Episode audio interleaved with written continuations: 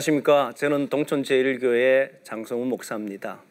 오늘 저와 함께 고린도전서 어, 네 번째 강의를 어, 듣게 됩니다. 네 번째 강의는 고린도전서 4장을 배경으로 해서 말씀을 나누게 됩니다. 특히 4장에서는 바울이 고린도 교회 문제를 세 번째 해결할 수 있는 방법을 제시합니다. 그 세 번째 방법이 무엇이냐면 하나님의 일꾼은 신실한 자라는 겁니다. 하나님의 일꾼은 신실한 자라는 것이 어떻게 해서 고린도 교회의 세 번째 문제 해결할 수 있는 방법이 될까? 우리는 하나님의 일, 하나님의 일을 하면서도 하나님의 일이 뭔지 정확히 모르는 분들이 많습니다. 그래서 하나님의 일이 뭔지를 살펴볼 것이고 바울이 오늘 고린도전서 4장을 통해서 하나님의 일꾼이라고 이야기하면서 우리는 하나님의 비밀을 맡은 자라고 하는 이야기를 합니다. 그러면 하나님의 비밀이 또한 무엇일까 하는 것들을 오늘 본문을 통해서 깨닫게 될 겁니다. 두 번째는 하나님의 일을 맡은 사람에게서 가장 중요한 것이 무엇일까? 일을 맡은 자가 뭐가 중요한지를 모르고 사는 사람도 많습니다. 그래서 오늘 하나님의 일을 맡은 자에게 가장 중요한 것이 어떤 것인지를 알게 하고 그리고 그것이 바로 신실함이라는 것을 보게 될 겁니다. 그리고 이 신실함이 무엇을 뜻하는지 여러분들과 함께 나누려고 합니다.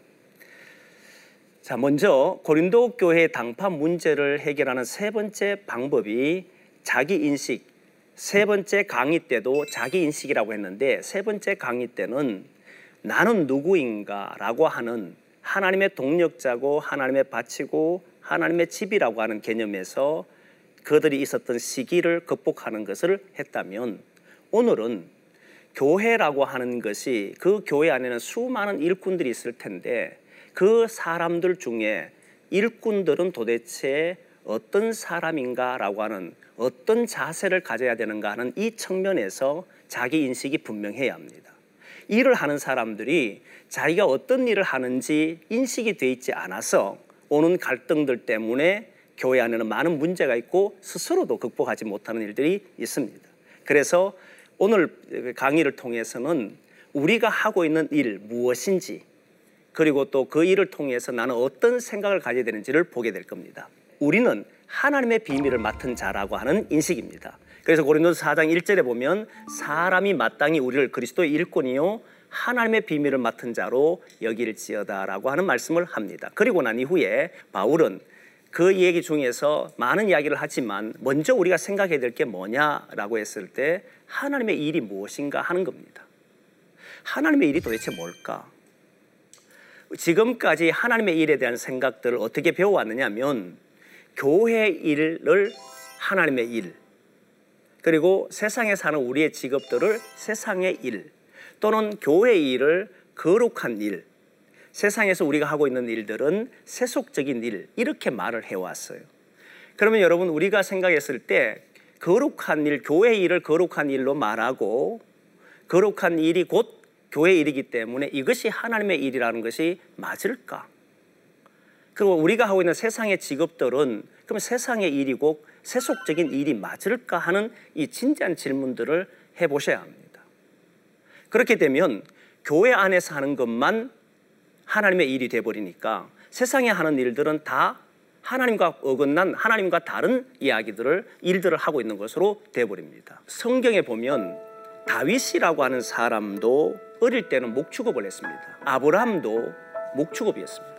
그러면 그들은 교회 일이나 또는 세상의 일이나 구분이 없었다는 말이 됩니다. 실제 바울을 또 보면 교회가 신약에 와서 들어섰기 때문에 교회 일만을 하나님의 일이라고 말한 적이 없습니다. 바울은 장막 만드는 일을 했기 때문에 바울의 생각 속에서도 하나님의 일과 세상의 일을 구분하지 않았습니다.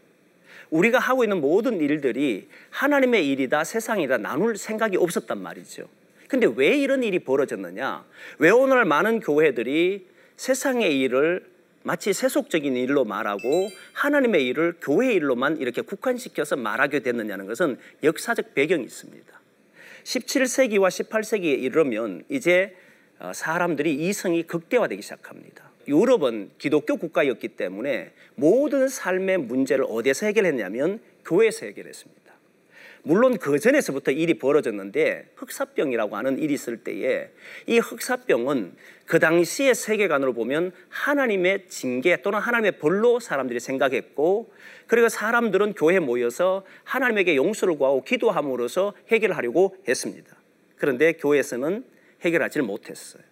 이 흑사병은 전염병이었다 보니까 오히려 교회 와서 모여서 예배하고 기도한 사람들이 훨씬 더 많이 죽었습니다.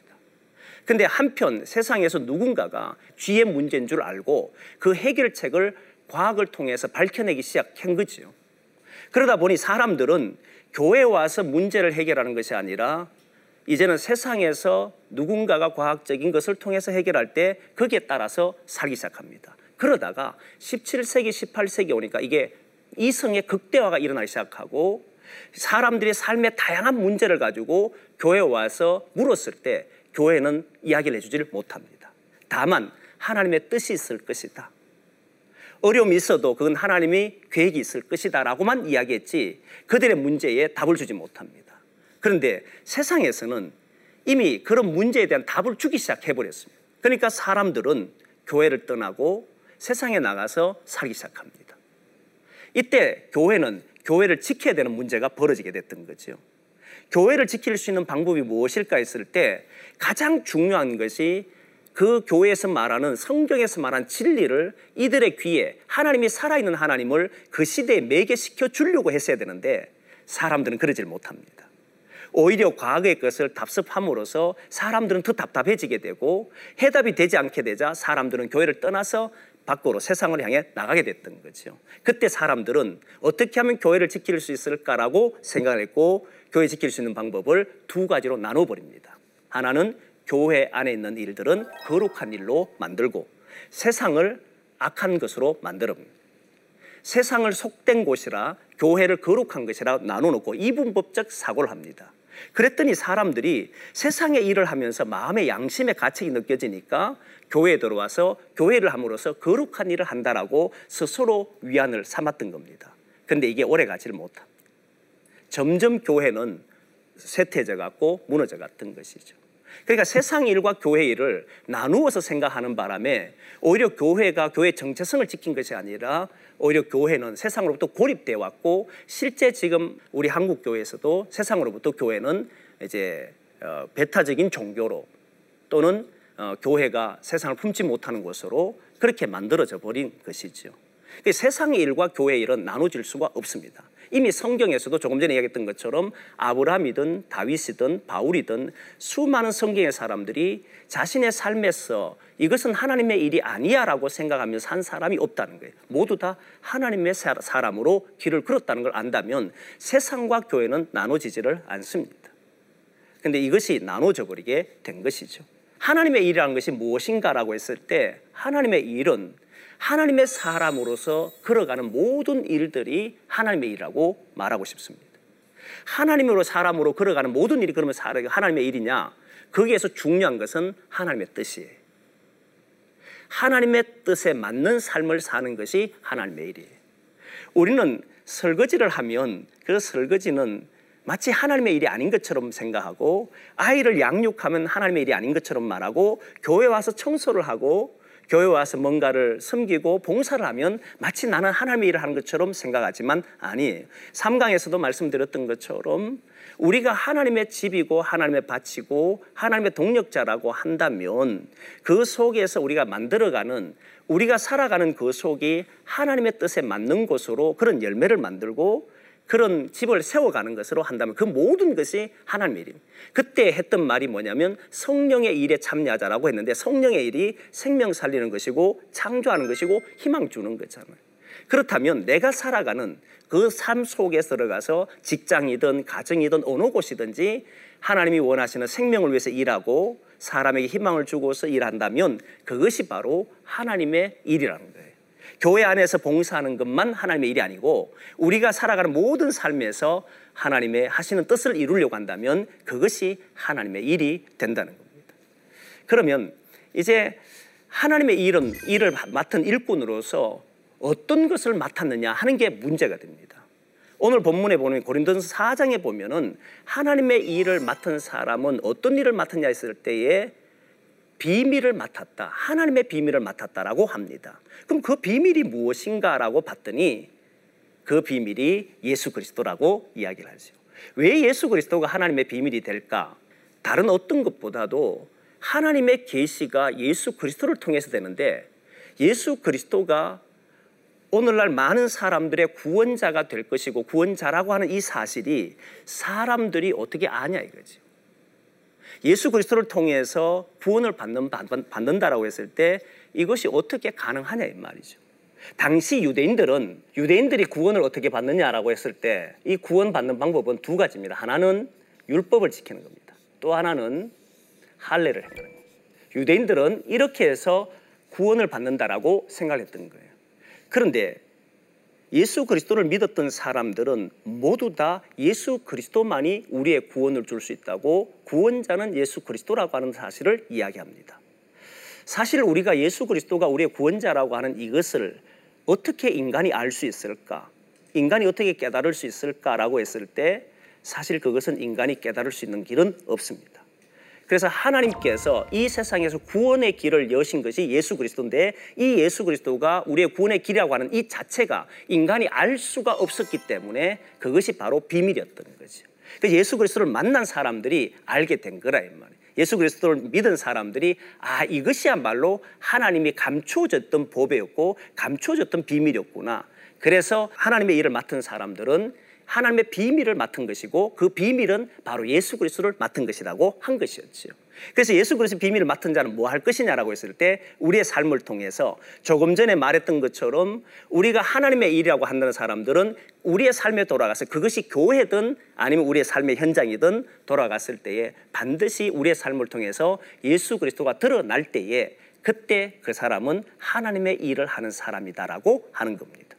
그러면 우리의 사고와 생각들이 어떻게 되냐면 교회 일을 하더라도 그곳에서 사람들에게 구원이 일어나는가? 정말 저 사람의 생명이 살아나는가? 조금 전에 그 생명이 살아나는 것은 우리가 하는 것을 되는 것이 아니라 예수 그리스도를 통해서 된다면 예수 그리스도가 드러나는가 하는 것이고 우리의 가정에 돌아가서도 삶에 돌아가서도 마찬가지로 사람들에게 이들에게 생명을 어떻게 하면 줄 수 있을까? 어떻게 이들에게 희망을 줄 수 있을까라고 했을 때 거기에 예수 그리스도가 있어야만 희망이 있고 생명이 있다는 사실을 알기 때문에 자기의 삶을 통해서 예수 그리스도를 드러내려고 할 때 그때 그 사람이 하는 모든 일들이 하나님의 일이 되고 그 일이 바로 하나님의 비밀이었다는 거죠. 그것을 바울은 이야기를 하게 됩니다.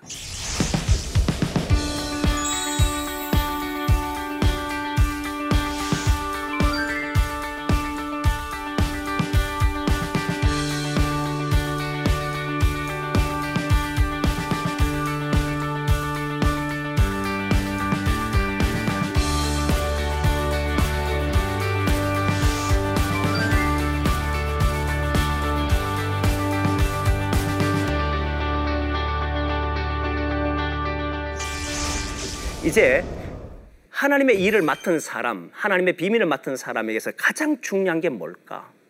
어떤 것을 가장 중요하게 기를까? 저는 여기에서 하나 질문을 하나 던지고 싶은데 여러분이 어떤 회사를 경영하고 있다거나 또는 어떤 사람을 뽑아서 써야 되는 위치에 있다라면 어떤 사람을 선택해서 세우려고 하겠느냐 하는 문제입니다. 저는 생각을 해봤는데 능력 있는 사람, 똑똑한 사람, 실제 자기에게 유익이 되고 실력 있는 사람을 뽑으려고 해요. 우리는 어떤 대통령을 세우든 또 어떤 사람을 세울 때에도 그 사람 뽑는 기준은 다 능력을 생각합니다. 그리고 그 사람이 가지고 있는 것을 생각해요. 그런데 성경은 신실함을 이야기합니다. 성경에서는 신실함을 생각하는 게 신기하잖아요. 한 번은 제가 서울에서 어, 매장을 여러 개 가지고 있는 사람을 만난 적이 있습니다. 이 사람을 청년들과 함께 만난 적이 있었는데 그 청년들에게 질문하는 내용이 나는 직원이 두 명 있는데 한 사람은 나에게 굉장히 유익을 주고 수익을 이익을 많이 올릴 수 있도록 하는 직원이고 한 사람은 정말 바보 같고 미련한데 진짜 신실한 사람이 있다고 내가 무엇을 말하든지 그 말을 따라서 하는 사람이 있다고 만일 내가 둘 중에 한 사람을 보내야 된다고 한다면 꼭 한 사람하고 일해야 된다고 하면 누구하고 일하겠느냐라고 물었습니다. 그때 모든 청년들은 저도 같은 생각이었는데 그때 능력 있는 사람, 내한테 이득을 많이 주는 사람을 붙들어야 된다고 생각합니다라고 말을 했습니다. 근데 그 사장님은 이야기하시는 것이 아니라고 신실한 자를 나는 뽑을 것이라고 그 이유가 무엇입니까? 라고 물었더니 이분이 하시는 이야기가 이 회사를 이 사업을 경영할 수 있는 정도가 되면 나는 저 사람만큼의 능력이 있다는 거예요. 저 사람이 없어도 나는 이것을 할 수 있다는 거예요.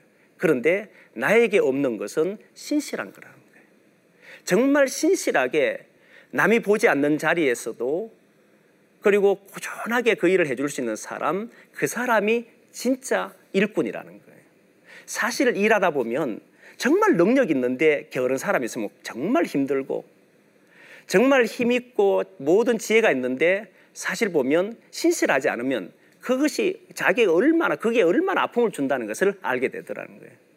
그 신실한 자는 맡은 자에게 가장 중요한 것이 성경에도 보니까 신실하다. 이 신실한 단어가 무엇이냐라고 봤더니 성경에 보니까 고린도 4장 1절에 맡은 자에 구할 것은 충성이란 단어가 나오는데 그 충성이란 단어가 NIV에 보면 faithful이라고 하는 신실함이라고 하는 이런 믿을 만한 이런 말을 하고 표준 새번역에도 신실성을 이야기하고 헬라어, 헬라어 에서도 πιστός라고 하는 단어를 쓰는데 이 말도 믿을 만하고 신실하다는 거예요.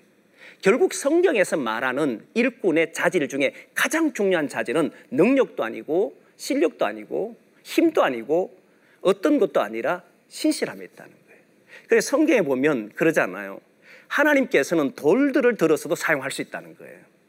우리는 대단한 사람이 들어와야만 일이 된다고 생각하지만 하나님 손에 붙잡힌 사람은 하나님이 능력이 있으니까 그러니까 그에게 필요한 것은 뭐냐면 그 일을 감당할 수 있는 신실함이라는 거예요.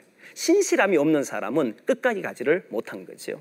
그래서 바울은 하나님의 일을 맡은 사람에게 가장 중요한 것이 뭐냐면 신실함이라고 하는 것을 이야기합니다. 신실한 사람의 특징이 뭐냐면 그 특징은 몇 가지로 이야기를 하는데 하나는 신실함의 판단은 오직 주인만 한다는 거예요. 이 말이 무슨 말이냐면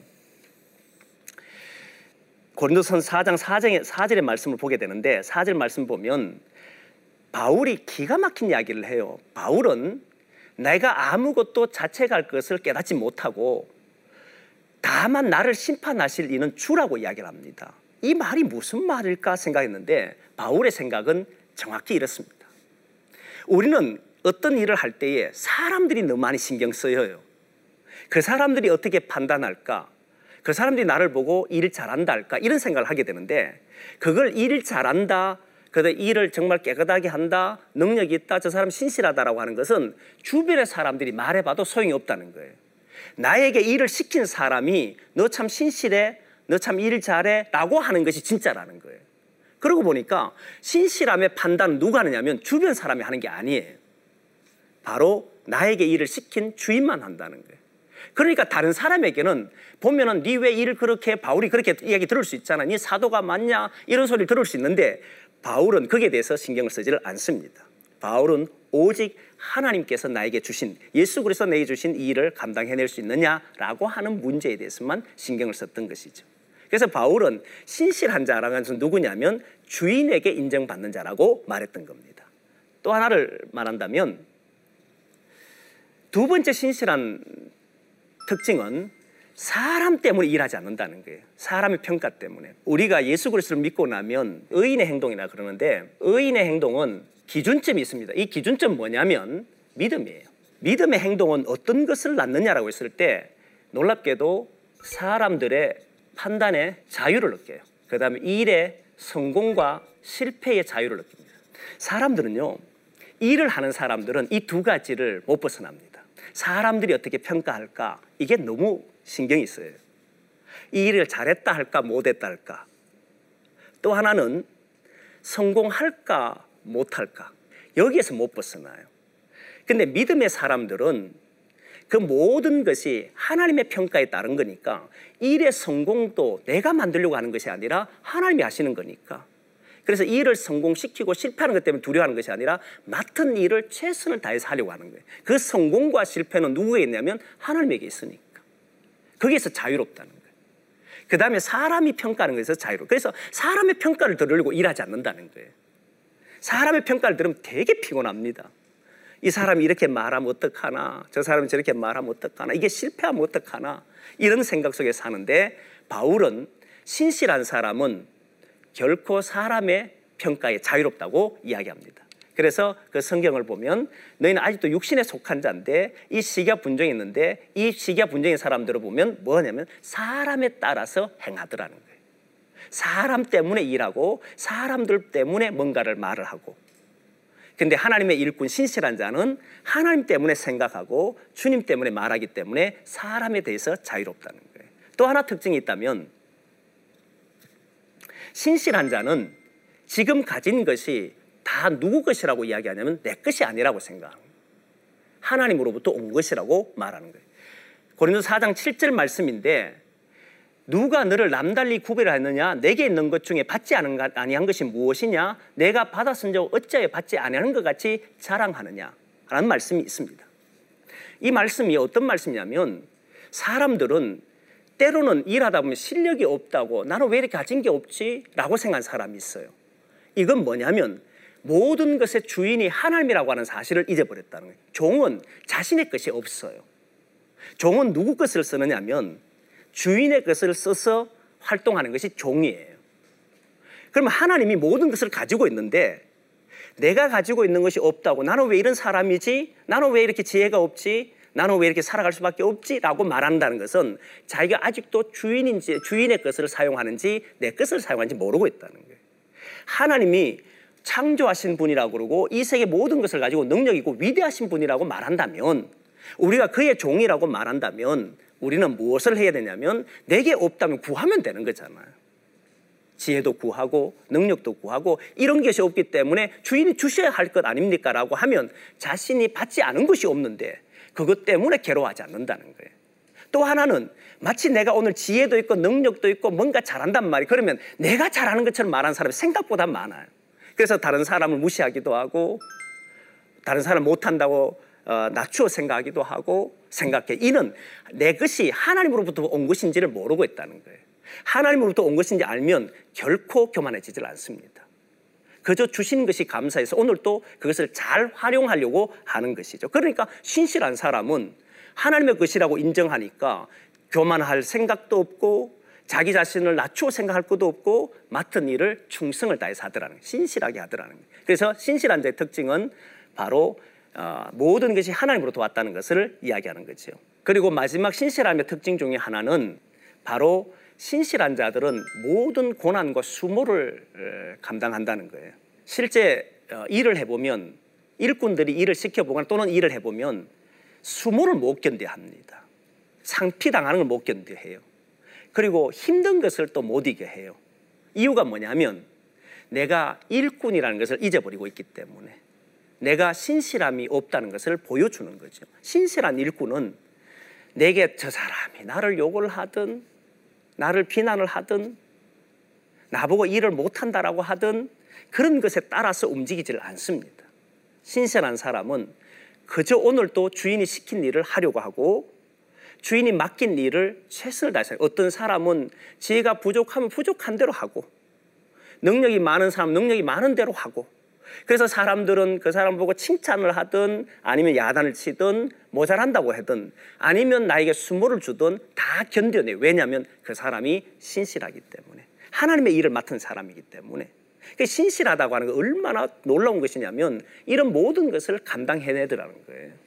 그래서 교회 공동체 안에 왜 사람들이 당파를 만드냐면 사람들이 나를 자꾸 판단할 때 좀 더 뛰어난 사람 되고 싶으니까. 그러니까 사람들 자기 편으로 끌어들이고 그 자기 말이 안 먹히게 될까봐 자기의 자리를 채우고 만들고 싶으니까 자기 자존심을 만들고 싶으니까 그렇게 만들더라는 거예요. 그래서 다른 사람을 무너뜨리기도 하고 또는 자기 사람을 세워주기도 하고 이렇게 만든 그 이유가 뭐냐니까 내가 하나님의 일을 맡은 자인지를 모르고 있기 때문에 하나님의 일을 맡은 자가 가져야 될 기본 자세가 신실함이라고 한다면 그러면 그 사람은 사람의 수모도 견뎌내고 없다고 해서 자기를 실망하지도 않고 있다라고 해서 교만하지도 않고 그리고 모든 일을 다른 어떤 것보다 최선을 다해서 하더라는 거죠.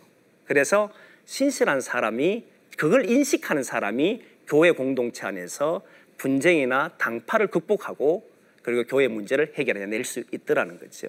그래서 이런 모든 것에 이제 우리 삶에 적용할 부분인데요. 이 적용할 부분은 우리가 하나님의 비밀을 맡은 자라고 하는 일꾼이라고 하는 것을 생각을 했으면 좋 자기 인식으로. 나는 하나님의 사람이고 하나님께 내게 일을 맡기셨다. 누가 맡긴 것이 아니라 하나님이 내게 맡기셨다는 것을 인식할 수만 있다면 우리는 이 세상에 살아가면서 많은 것에서 자유로워질 수가 있고 거기에서 이겨낼 수 있다라고 생각합니다. 그래서 하나님의 비밀을 맡은 자로서 신실하게 살았으면 좋겠다 하는 것이 하나고 또 다른 하나는 내가 가지고 있는 것 또는 내가 누리지 못하는 모든 것도 하나님에게 있다는 걸 알았으면 좋겠어요. 그리고 그렇다면 오늘 내가 부족한 게 있을 때마다 하나님께 구할 것이고 그리고 내가 많은 것이 있다 해도 그것이 교만해서 다른 사람을 무너뜨리지는 않을 거예요. 오히려 더 많은 사람과 함께 동력하게 되고 진짜 그 아름다운 밭에서 열매를 만들게 되고 가정이 안식처가 되고 집이 어, 쉼이 되고 교회가 안식처가 될 수 있도록 만들 수 있다라고 믿습니다. 그래서 우리가 이런 생각을 가지고 한번 살아봤으면 좋겠습니다. 이제 4강을 통해서 하나님의 일꾼은 신실한 자입니다라는 강의였습니다. 다음 강의는 한몸 공동체에 대한 강의입니다. 지금까지 시청해 주셔서 감사합니다.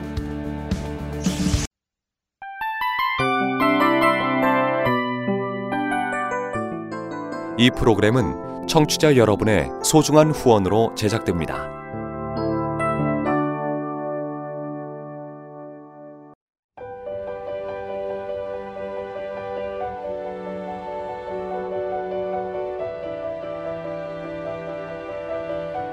세상에는 수많은 교회들이 있지만 더 깊이 있는 말씀 강해를 찾기 위해 크기로만 교회를 선정하지 않습니다.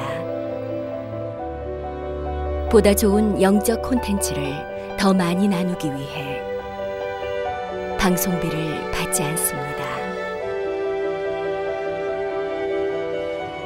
1년 365일 복음만 전하고 싶어서 우리는 광고를 하지 않습니다. 온누리의 복음을 땅끝까지 CGN TV와 함께 땅끝 성교사가 되주세요